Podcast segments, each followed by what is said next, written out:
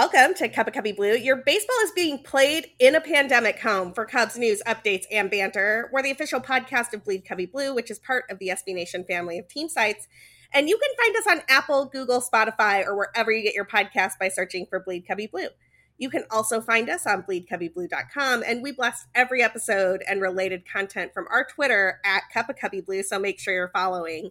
My name is Sarah Sanchez, and I write about baseball again, at least for now, although I'm looking at my watch and I'm not sure that's going to be true for very much longer. Hi guys, Andy Cruz Vanasek, and I am yes, I'm on in the camp of how much longer do we get baseball? Let's hurry up and play a bunch of games because this season is about to go down the drain. You know, I was originally going to start this episode with the Comcast deal because I thought that that was crazy how that came together at the very last minute, but I'm not. I'm going to start this deal, this podcast with what is going on with these teams and their positive tests and not staying in their hotel rooms and understanding that we are still living in a pandemic, people. So I'm going to start this with the Marlins. In case you live under a rock or have not been paying attention to baseball, the Marlins have a massive coronavirus outbreak. It started with one player on the second day of the season. By the end of the weekend, they were up to 14 of 30 players on their roster, plus a handful of coaches. Yesterday, that number went up. They're now up to 17 players out of 30. There's full on panic mode for the Marlins, but this doesn't just affect the Marlins because they apparently held like some team meeting via text or Twitter or something and sent a bunch of messages where they decided to play Sunday night. And that meant that the Phillies, who they were playing, were also at risk. And you know, we're going to talk about the fact that apparently all you have to do to play baseball in a pandemic is just like text your teammates and be like, "Hey guys, are you fine?" Sure, we're fine. You fine? Um like also putting other teams at risk is so not cool. So now the Phillies and the Marlins have both been shut down for the better part of a week. The Marlins have more than half of their team infected. They're trying to figure out how to field a team at all.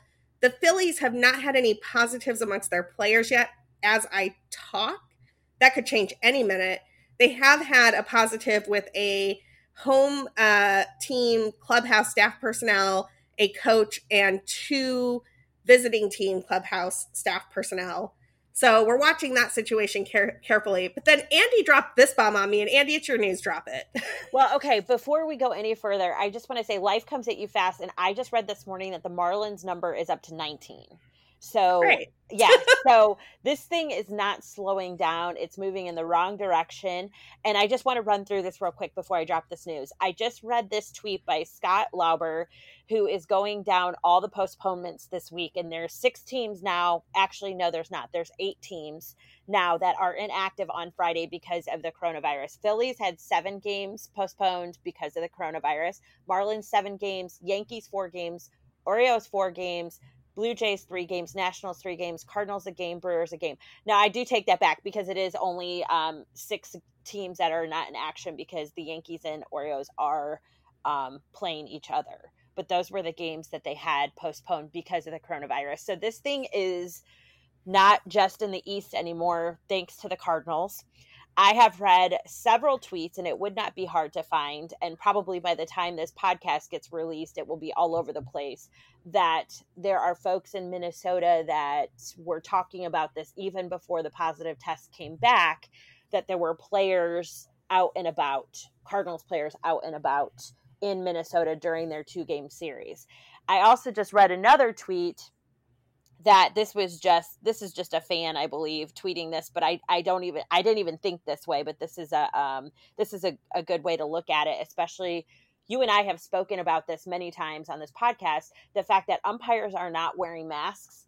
And if one of those positive tests is yadier molina or one of their catchers they need to really examine how closely they are um, watching the umpires and making sure umpires are wearing masks because those two catcher and umpire are in such close proximity they're breathing all over each other the entire game. So I, I, just i don't know. I'm just mind blown right now. I don't know how this season even continues on after this. This is just this is insanity. I mean this thing about the cardinals is really look it, it was it was already bad. I was already upset about the marlins I was already upset about the Phillies. I understand why that cascaded into like half of the teams in the East missing games this week. That makes perfect sense given what we know of this virus and how it spreads. The Cardinals adding themselves into this mix is just like, what? Like, why are you out? Go back to your hotel room. Stop pretending you don't play in a we still live in a pandemic people. Like if if a few selfish players from a handful of teams ruin this season i am i'm gonna lose my mind. This is I, i've never seen such a more perfect microcosm of exactly what the rest of us are dealing with right now where like 20% of you just can't wear a mask and have to go party so the rest of us are living in the ninth ring of hell. Like this is nuts um, and just just to um, just to add this to because the, I mean there's news like uh, add it. Yes, I mean just add it constantly. While we're recording this this morning, Ken Rosenthal just retweeted somebody saying that if it is only these two players that test positive for the Cardinals, the series will be played in Milwaukee starting on Saturday. I don't know if that's smart. I feel like that's no, really dumb. I feel like because those really two dumb. look look at the math on the Phillies. People look at how this worked. You have one person on Friday, you have four on Saturday, you have eleven on Sunday, you have seventeen on Monday. like, come on, this is what exponent. This is that exponential spread thing. This is what we were told in March when they shut down the season. You cannot have one or two people and think that you're you're okay if those people just sit out. That's not how any of this works. Yeah, it, I'm just I, I I don't even know. I don't even know where we go from here. I mean, I am certainly not getting my hopes up that baseball continues because you know, when it was in the East and it wasn't really affecting our division and the teams that we play, you kind of feel like maybe they can just keep it there. But clearly these players think that it's okay and that the rules don't apply to them and coronavirus is not going to get them when they are out on the road or doing whatever it is they're doing because these people are just acting very recklessly and very selfishly and they're going to ruin it for everyone and it, it wasn't you know 100% safe to begin with nobody was felt completely confident that the whole season would get played but this is a good way to just halt it at the beginning altogether. You know, I mean, I just, I don't understand. It's so frustrating, and I'm so kind of over people thinking that this does not apply to them. Yeah, I, I don't. I don't have anything else to add there. I mean, I'm sure by the time we drop this episode, there will have been announcements and more things said. And I hope somebody, I hope some intrepid reporter in St. Louis and Miami is tracking down how these outbreaks started and whether players were actually out or not. Because it is one thing if you were doing everything right and you caught the coronavirus through no fault of your own because an umpire was there not wearing a mask or like a person who you bumped into in the hotel that you don't even know came too close to you or I think in the Marlins case the the competing stories are the Marlins are saying that it was like a flight attendant on their flight which the flight crew says can't be possible because everybody tested negative on the flight crew. And there's rumors that they went out to a club in Atlanta uh, prior to the season starting. And one of these is very different than the other. If you start the outbreak because you think you're invincible at 25 years old and you went out to a club, that is just selfish and terrible. And frankly, like MLB has rules in their 113 whatever page document, which I have zero faith in, um, that say you'll lose pay for that. So it's not like that's a offense that is going to be that is going to result in nothing. But also, like, don't be that person. Don't be the person who takes Major League Baseball away from everybody because you just had to go to a club on Friday night. I just can't even fathom being that person. Yeah, it, it, it it's I there's no logic or rationale behind it that could even begin to make me think it was okay. I mean, it, it just, it, I mean, come on, come on. You know, I mean, let us have baseball. Stop being idiots. It's not hard. It is not hard. I mean, at this point, it feels like baseball is going to go the direction of everything else that we can't have because a handful of people just can't be bothered to make sacrifices for a short amount of time, which congratulations. That's great. Good job, everybody. Um, speaking of things that may be affected by the pandemic and baseball, apparently MLB is proposing seven inning double headers to combat some of this. Uh, mainly because, I mean, if you look at the Phillies and Marlins schedules this week, and the Yankees, and the Orioles, and the Nationals, uh, you see how many t- games teams are missing because of this. And it looks like they're going to need to play a lot of double headers later to even try to get close to teams playing the same number of games. I mean, as a Cubs fan, the seven inning doubleheader doesn't make me feel too terrible because our bullpen seems to suck again. So I think seven inning doubleheaders are great for the Cubs, but I'm not sure what I think about this rule change overall. What do you think, Andy? Well, I I mean, all you can do is laugh at this point. I mean, it, it's just, I mean, Oh goodness. Okay, so I understand why the seven innings. I just never really thought I would see it in my lifetime happening to baseball. Um, keep in mind in softball we play seven innings anyway, so it's nothing new to me. But to to watch a baseball game be seven innings is just a little strange. However, I'm extremely excited because that's less torture I have to face as a Chicago Cubs fan watching our bullpen try to get outs. Like for me, that side of it is yes, two less innings I have to be tortured. But, you know, it, how is this going to work? Like, I'm assuming that if someone goes in and pitches seven innings, like a Kyle Hendricks, and has a complete game in like, I don't know, 89 pitches, what, I mean, how does that work? That's not a Maddux. That's not a Maddux. I know. It's like close. That's what I'm saying. It's like that. You know, you're kind of. I don't know. I mean, you got to prorate the Maddux. Right, right, exactly. but I get it because the wear and tear this season, scrambling to to shove all these games into you know sixty something days is definitely a concern. So I understand the wear and tear when there's going to be so many double headers. You do kind of have to look at it from preserving your players and making sure that they're all healthy to play what we hope and pray is a normal 2021 season. I mean, at this point, we cannot ask people to abide by any rules or concepts that will keep people safe. So I don't know how we can even expect that 2021 will be a normal season. But you know, I digress. That the seven innings makes sense for this season. I just honestly thought I'd never see it in my lifetime in baseball, professional baseball. It's just like I said, just just laugh. That's all you can do.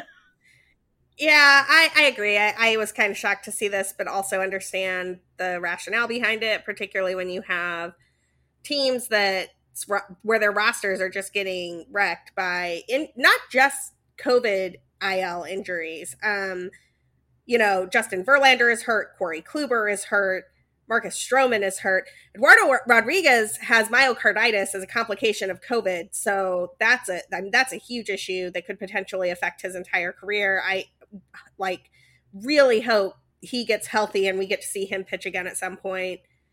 I there are a lot of teams dealing with injuries and ramp up issues right now. I think I looked at some stats a couple of days ago and like hitting five innings at this point as a starter is just like, you know, gold star time.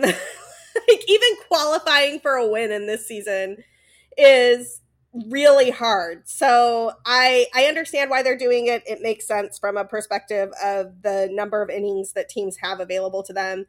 It's also like Andy said just wild to see it happening in Major League Baseball. Everything about 2020 is wild, including the Cubs are kind of wild. Like, I think this is crazy. Uh, their hitting is just on fire. The starting pitching is also on fire. We're going to get into this with a couple of games. And the bullpen is giving me a heart attack. Andy, what is your early read on the Cubs? Oh my goodness. Um, okay, so as far as are we just talking pitching or all all around everything? You know, let's do this like old school. This is our podcast where we talk about the Chicago Cubs series by series. Let's talk about their games and what we have seen this week. Okay, so we have not recorded since opening day, and so we've seen two series now. Two series that the Cubs have won. um, the Red Series got cut short and they took two of three. They took two of three against Milwaukee. Honestly, I am I am surprised and happy that we are four and two right now, exiting two series against division foes where um, we you know won both series and actually played some pretty okay baseball. I say pretty okay because we have some notoriously so slow starters offensively on our team that have kind of showed up. Rizzo is not starting slow. He leads the team with home runs right now with three. Um, his approach still ridiculously amazing. Um, just, I mean, you know, he's not he's not backing down from crowding the plate, which we all know would never happen. He's gotten hit a couple times. That's going to happen. That's a free base. We don't want to see our our captain go down, but at the same time, he's very intelligent. He's very smart. He knows what he's doing up there. Um, now, if we could say the same about the pitching, I the starters have looked. I am honestly shocked that our two losses right now uh, come at the hands of Yu, Darvish and Hendricks' second start. That is insane to me because my concern was the back end of the rotation, where I'm sure a lot of people had the same concern. Chatwood, Lester, Mills. Wow.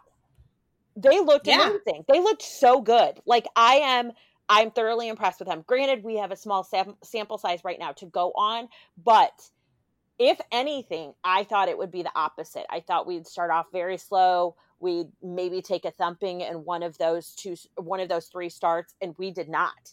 I mean, all three of them got their wins. Just awesome. What a way to to start the season.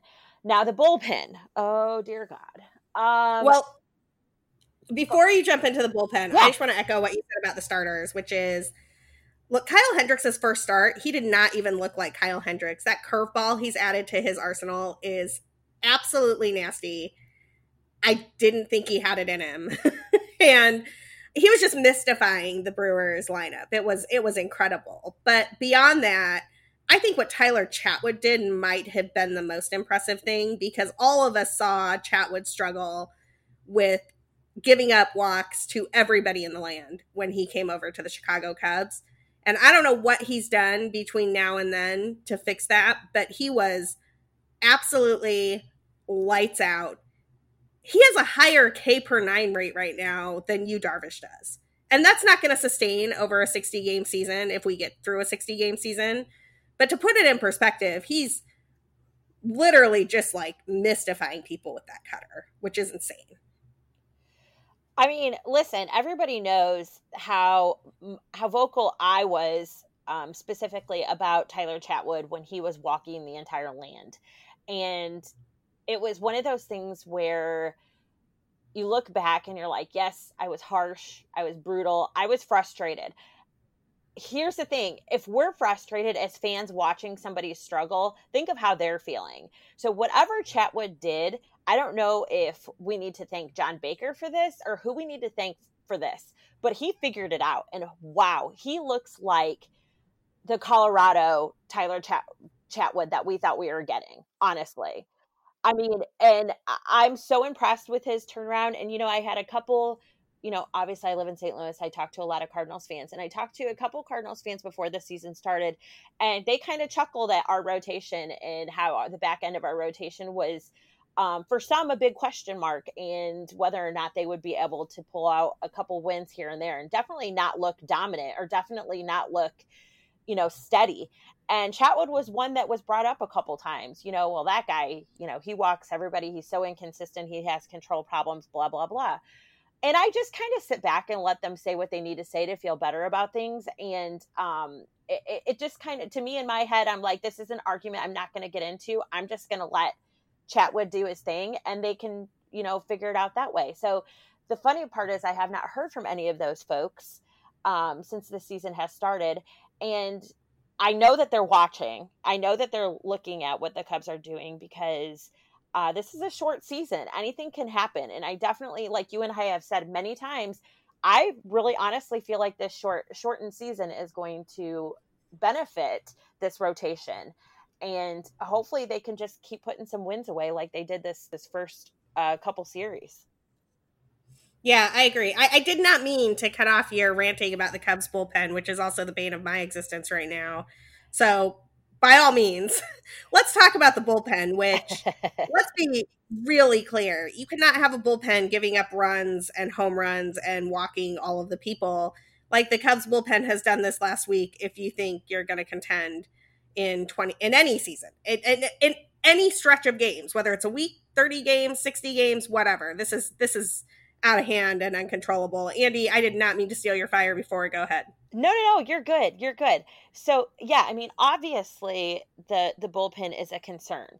Um something that makes me feel better and this is kind of off topic, but in that first series, the Milwaukee series, of course, that's somebody that um their fan base and their team thinks of us as a rival probably more so than we do them. Um, but Christian Yelich went a, a, a god awful one for 13 against the Chicago Cubs that series. And that includes his at bats against our bullpen. So there is that. um, he was only able to muster out one hit. And yes, it was a two run home run to um, center field, which um, was I, I, well over 400 feet. But still, it does not matter. He went one for 13. I will take that. Um, really, very little to, to talk about in a positive sense for the bullpen. I feel like uh, Jeremy Jeffress is definitely somebody to keep your eye on. He came in and cleaned up. Um, um, who did he? Whose mess did he clean up? It was Craig Kimbrel. It was Craig Kimbrel. Oh. Craig Kimbrel, who pitched in the ninth when the Cubs had an eight to five lead and managed to give me a heart attack by walking a batter, getting a ground out, hitting a batter, walking two more batters. He threw 34 pitches, almost like more than half of them were balls. He was incredibly wild. And I, I, I don't even understand how he got through six batters. Like I, I know there's a three batter minimum, but I would have probably pulled him after the after the second walk. I just that game was a lot closer than it should have been.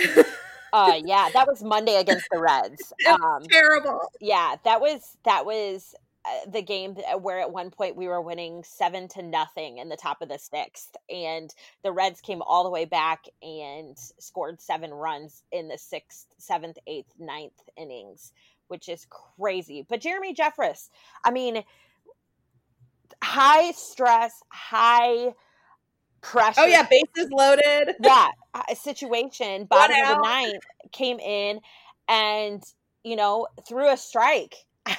yes, someone in our bullpen threw a strike and let the batter hit the ball and let his defense do the work, which is all it took. That's all it took. And um, you knew that those Reds hitters were going up there and just watching and watching and watching because why not? Because let's let the Cubs bullpen walk the land.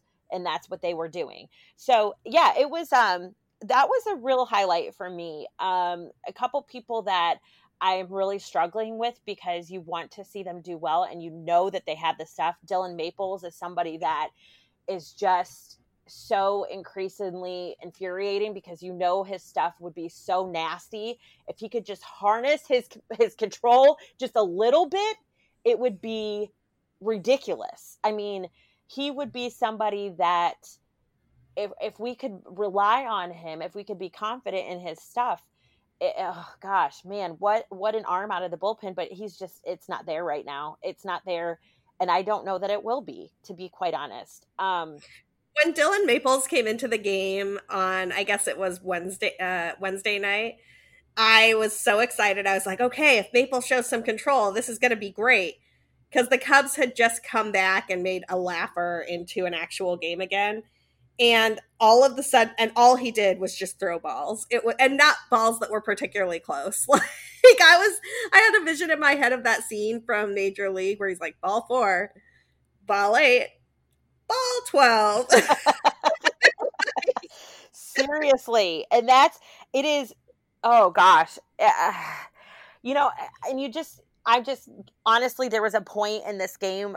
This I was still speaking on Monday where I couldn't even watch. I literally just stared at my husband and I'm like, tell me what happens because I can't even watch. like, this is, it, it, it's just, when everything seems to be going well, going right, you know that there's always going to be one thing that can't work out perfectly. But why is there so many people out of the bullpen that cannot work out perfectly? Like, it's that's your job. That's what you do. Like, figure it out. You know, I mean, somebody's got to step up and be the leader out of the bullpen. And if it's Jeremy Jeffress, I'm on board with that.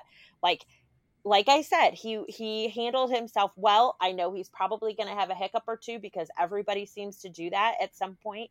But I'm so happy that he emerged on Monday and and came out and kind of and the thing that makes me excited. I know we've talked about this before, and there was a couple games before the season started where we saw this happen. I think it was with Underwood Jr.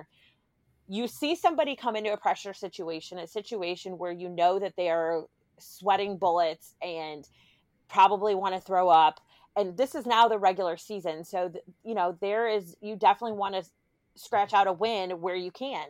So, when after he got that last out, to see his teammates like really like enthusiastically giving him fives and like really like yeah man yeah way to go you know like kind of pumping him up and kind of that that look and feel of i'm glad you're on my team type thing like i love that for me that is motivation to that particular player to keep it there, you know, be the guy that we trust, be the guy that we can rely on.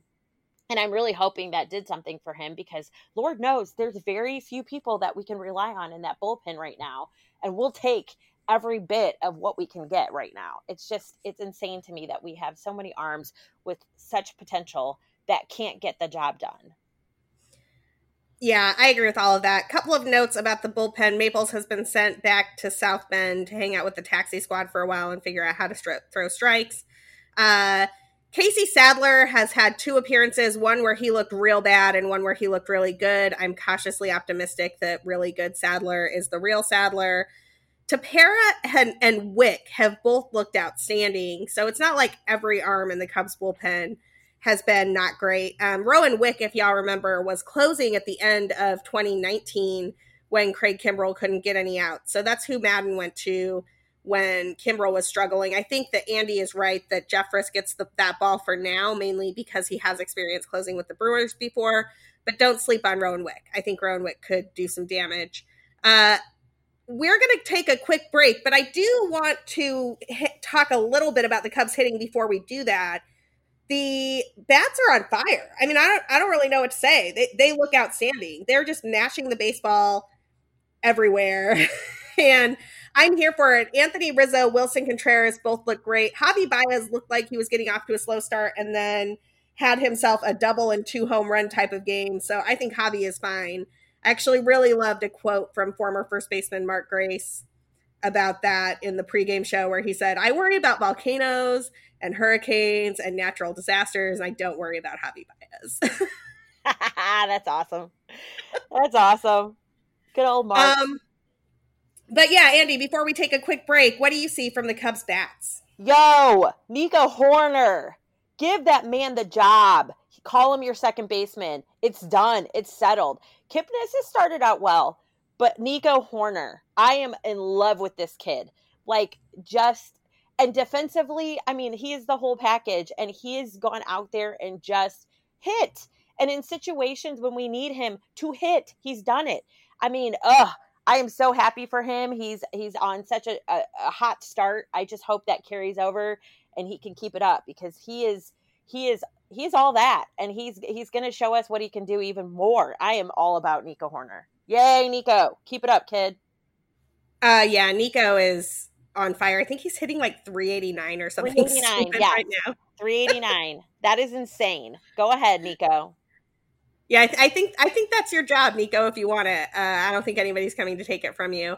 We are going to take a quick break. On the flip side, we're going to talk uh, about more news from in and around the league. We are also going to look ahead to the Cubs Pirate series that is supposed to start at Wrigley Field on Friday, assuming that you know baseball is still being played. But first, a word from our sponsors.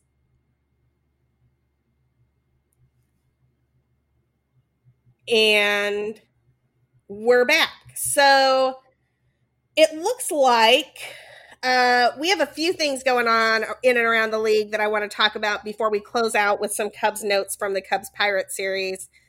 First off, Andy, have you seen any of these extra inning games yet? What do you think of the runner starting on second in the tenth?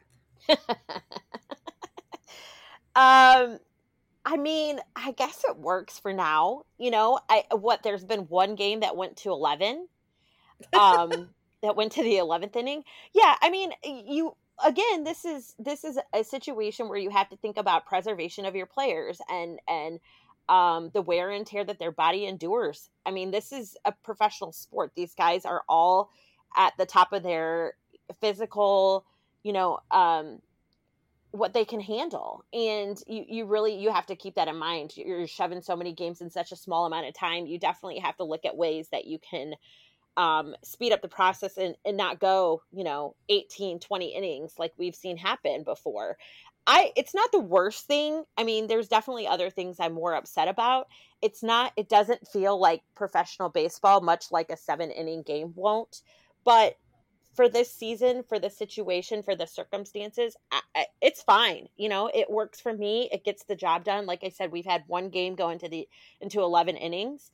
Um and and, and it works, you know. It, it got the job done. So I mean, I I don't I don't hate it. I don't love it. it it's it doesn't. I, I don't want to say I'm neutral on it. I don't want to see it last forever. Like this season is fine. We can do it now and then be done with it. Um, but yeah, it just doesn't feel like professional baseball. I feel like I, you know, when they when they talk about it and they're kind of laughing about it and the games that it's happened, um, I feel like I'm watching like, you know, men's competitive slow pitch softball or something. Like it, it just just doesn't feel like Major League Baseball to me. But I get it. it. It makes sense for for the time and what we're what we're experiencing. Yeah, I agree with that. I um so the first day that this happened was actually like opening night. I think it was the athletics game. And I, am not I'm not gonna lie. Like they had a walk-off grand slam in this game and it felt anticlimactic to me. And I was just angry about it. I was like, how did you ruin a walk-off grand slam? How did it become that like a walk-off grand slam is not just a joyous, monumentous moment? And it just wasn't. It just felt kind of flat to me. And I don't know if it's because it's what you were saying about it's like slow pitch softball or it's like something else, but it just didn't have that same punch that a walk off grand slam is supposed to have. So I agree with you. It is shortening games. It's doing what it is supposed to do. I just am not sure I'm a fan yet. And I, frankly, Manfred Ball kind of drives me crazy. Um, but I understand the reasons for trying out just about anything in this season to try to get baseball to happen at all as teams are just getting shut down left and right. Um, speaking of other things that are going on in and around the league, so y'all knew there was going to be some drama when the Dodgers faced the Astros. Joe Kelly, who was not a member of the 2017 Dodgers, but I guess he was with the Red Sox then, so maybe he has some like, you know, angst towards the Astros too. I don't know. Um, went headhunting. He threw a 96 mile per hour fastball behind Alex Bregman's head uh, to put Alex Bregman on base. And then two batters later, when Carlos Correa was up, he threw an 87 mile per hour changeup at Carlos Correa's head. That cleared the benches in LA uh, or Houston. I think they were in Houston actually. Where it's hard to tell where they're playing because if you don't watch the whole game, you don't see all the cues about where they're playing with no fans and everything like that. Um, regardless, it cleared the benches despite the fact that MLB says that fighting is strictly prohibited. There did not appear to be a lot of social distancing and or mask wearing in this bench clearing incident, although there was no fighting. What do you think? Uh, oh, and he was suspended for eight games, which is a pretty sizable suspension in a 60 game season. A lot of people are speculating that will be reduced on appeal. Andy, what do you think of Joe Kelly? What do you think of these eight games? Is this the right reaction to the cheating Astros, or do we need to do something else? Well, I am extremely disappointed in how this whole thing was handled by the Dodgers, um, or I guess I'm more so Joe Kelly because I'm I'm guessing that nobody called for that to happen. Um, I have no problem with the Astros being tormented. Um, I think that there has been many many distractions this season that have made people people forget that it was not that long ago when the Astros were proven to be cheaters and won um, some pretty big things uh, while cheating. So as far as I'm concerned, the Astros deserve everything they get. I think it's um I I do, I do have a, a but in here, I promise. Um I do think it's ridiculous that um so many of these players were given immunity to speak about um, this scandal honestly and i still don't think we got the full truth so but but i will say but throwing at people's heads is never okay. I don't care what you think the justification is. You can throw at their butt, you can throw at their leg, you can throw at their feet, you can throw their midsection. Pitchers know the meaty parts of the body where it does not hurt as much and you're still sending a signal. And to be quite honest, the Astros, I'm sure, expect that it's coming. I'm sure that they expect it's coming. They have to. They're not stupid. They've, you know, most of them have been in the league long enough to know how people feel about them and what happens when people feel that way about you. But for Joe Kelly to completely screw this up and not do it correctly, I can't defend your actions, Joe Kelly. You hit them in the butt, you hit them in the leg. I'll defend you till I'm red in the face. I do not care. But throwing at their head is just that's just uncalled for. Like that's that's another that's a whole nother can of worms that you shouldn't even be messing with. I i do like i said if it were i on the mound and i was up against the astros some of these very vocal astro players who you know had a lot to say before they were proven to be cheaters yes i would be throwing at them all day long. Kick me out of a game. I'm cool with it. Hey coach I'm probably going to get kicked out because I hate these guys and I'm going to throw at them. But I will not throw at their head. Come on, man. I mean, there's just a better way to go about it. Like I said, I was just very disappointed in how Joe Kelly handled that because he makes his actions hard to defend. And there is an entire league of teams that want to defend him and want to say, this is harsh. You can't give him eight games when he's throwing at a team of cheaters. You can't. But when you're throwing at somebody's head, you can't defend that. You you just can't because you're you're messing with that player's health and well-being when really you just need to send a message. So that's that's how I feel about that. I think um, I'm probably not alone. I think there's probably a lot of people that agree with me. I have read quite a few people that are still defending Joe Kelly, which, you know, I understand. I get it. If you're a baseball player and you were a victim of the Houston Astros cheating scandal, I 100% get it but I can I cannot defend throwing at somebody's head. I just can't. Yeah, I agree with you. I think that the eight games is partially because he threw at people's heads. I think it's partially because he has done this before. This is not his first rodeo throwing at people's heads. I think it's also that he basically incited a benches clearing incident, which MLB cannot have during the pandemic. Like, you can't, the whole thing is trying to isolate players and not increase exposure and a bunch of other stuff. So the second those benches clear and everybody's within two feet of each other or less, we have a problem, you know? So I think that that's the reason that it was such a harsh suspension. Oh yeah, I definitely read that it, his his previous um, previous behavior was part of why that suspension was so steep um, for this particular uh, thing. However, I will say that the shirts that are coming out with Joe with uh, Joe Kelly's uh, pouty face that he gave to Carlos Correa. I may have to purchase one of those because I don't know if you've seen them, but they're in Cub colors. They're in red oh. and, and, royal on a gray shirt. And I tell you what, that face is amazing. and all I can picture is I don't know if you remember when I did uh, the TikTok with my husband when um when we when I was making him do all the the honeydew stuff around the house, and I was you know we were making the potty face like, oh, you don't like me. that's, that's, what I that's I picture the noise that Joe Kelly is making when he makes that face. Mm, oh, you don't want to be strike struck out. Mm. it really was an A plus uh, pouty face from Joe Kelly. I actually used it on an article yesterday because it was just like such a great shot of like. you shouldn't cheat then. oh, Carlos Correa didn't know what pitch was coming. uh, yeah, so the short version of this story is don't cheat uh, or you're going to get hit, but also don't throw at people's heads because that's not cool. Um, So the Cubs start a series against the Pirates, three games at Wrigley Field, starting on Friday. The matchups so far appear to be Trevor Williams versus Yu Darvish, since he didn't pitch yesterday in the rainout in uh, Cincinnati.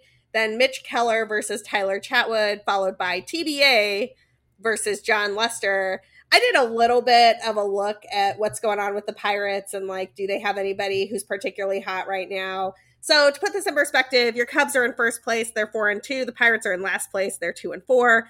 They do have some batters who have started out pretty hot. Colin Moran has a WRC plus of 214. Phillip Evans has a WRC plus of 199. Uh, Jose Osuna has a WRC plus of 126, and then it is a steep drop off after that with their fourth best batter, Jacob Stallings, having a WRC plus of 21. And that is not 121, that is 21. That means he has been 79% worse than the league average hitter so far. So I got to think the Cubs are in a good spot here, but baseball is baseball, so you never know what's going to happen. What do you think, Andy? I was going to say this to me this looks on paper like a great opportunity for the Cubs to get um, a, another series win.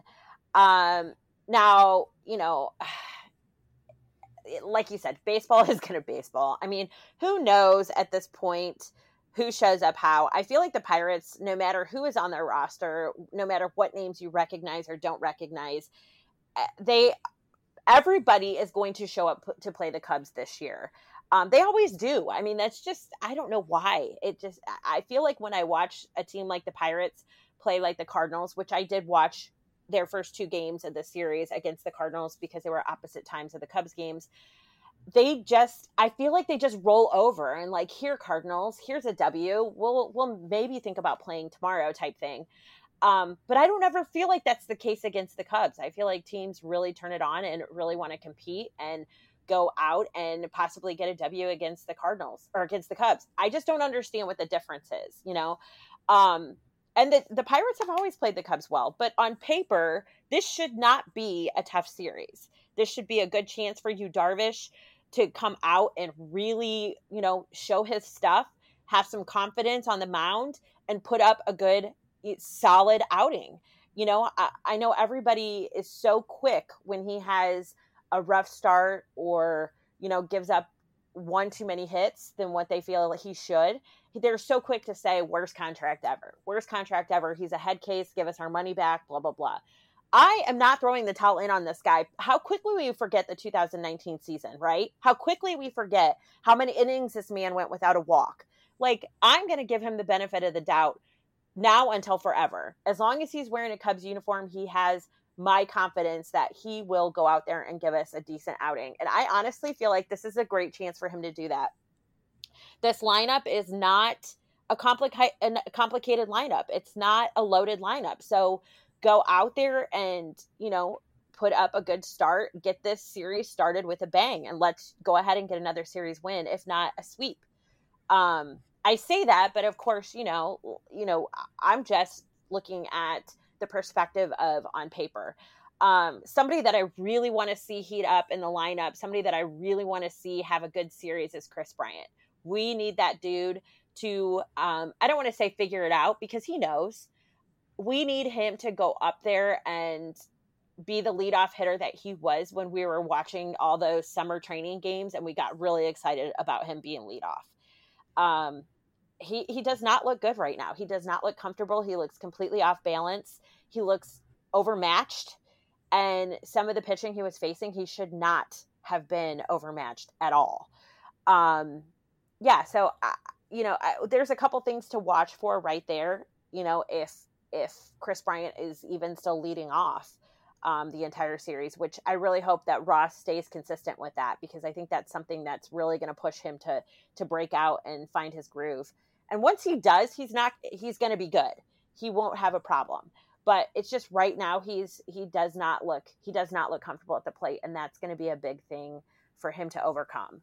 Um, go ahead. Sorry what is it with the Cubs and the leadoff spot? Why is the only person on the team who can hit leadoff Anthony Rizzo? I do not get this at all. And I I admit that I am very me- like I know like I know that it's mentally different and da da da and the approach and this that and whatever. Like I know I watch a lot of baseball, but I also it just doesn't seem like it should change your approach that much to change where you are in the batting order. And it is infuriating to me to watch person after person like how many players that are currently on the Cubs roster have been taken down by the leadoff spot right now. Ian Happ, Kyle Schwarber, Jason Heyward, like now Kris Bryant. I'm like, my kingdom for all of you to channel your inner Anthony Rizzo and just get up there and hit.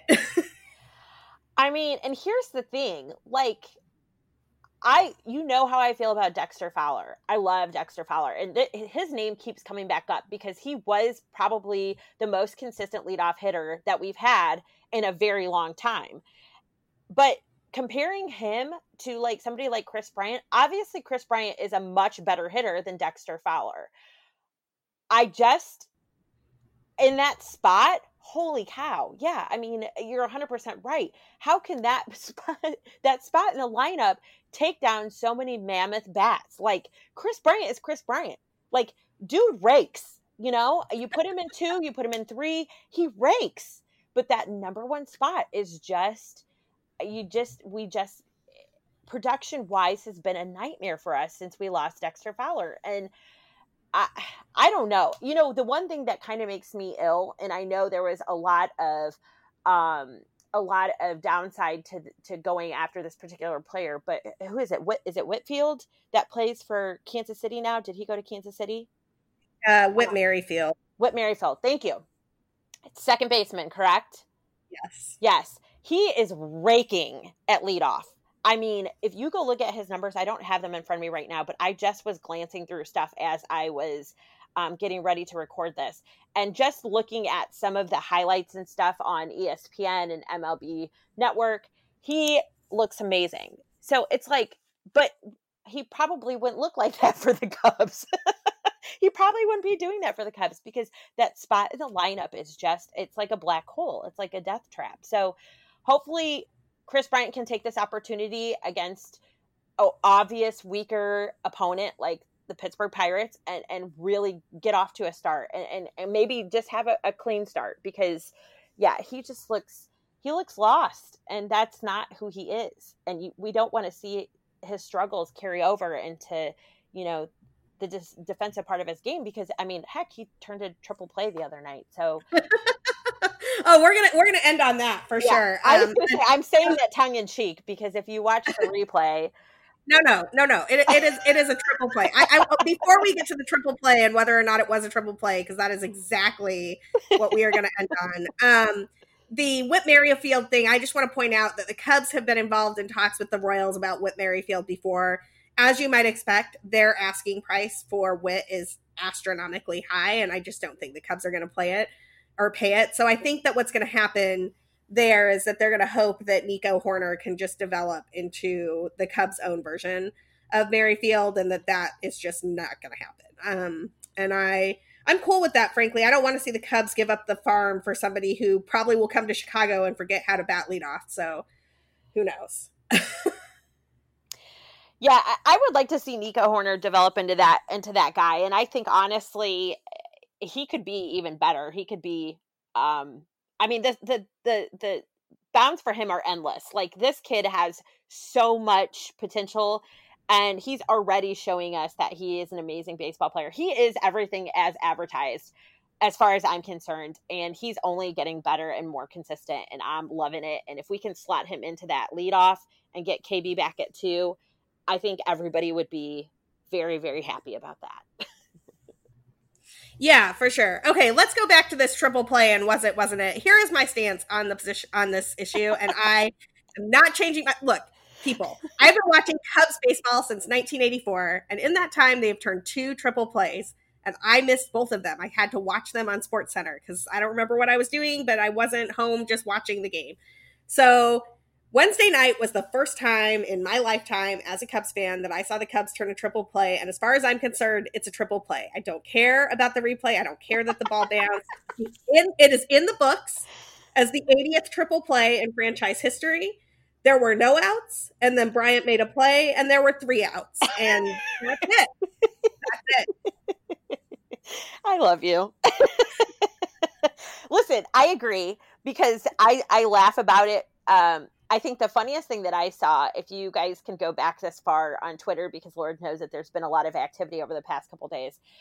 Um, the Chicago Cubs and yes, it was a triple play. There's no asterisk. It, there's a triple. It's a triple play. There was no review. You can't review that play. Blah blah blah. It's a triple play. Yes, three outs. No outs. Three outs. We got it. The Chicago Cubs did something hilarious that, um, like I said, if you have a minute, go back and find it because it's well worth it.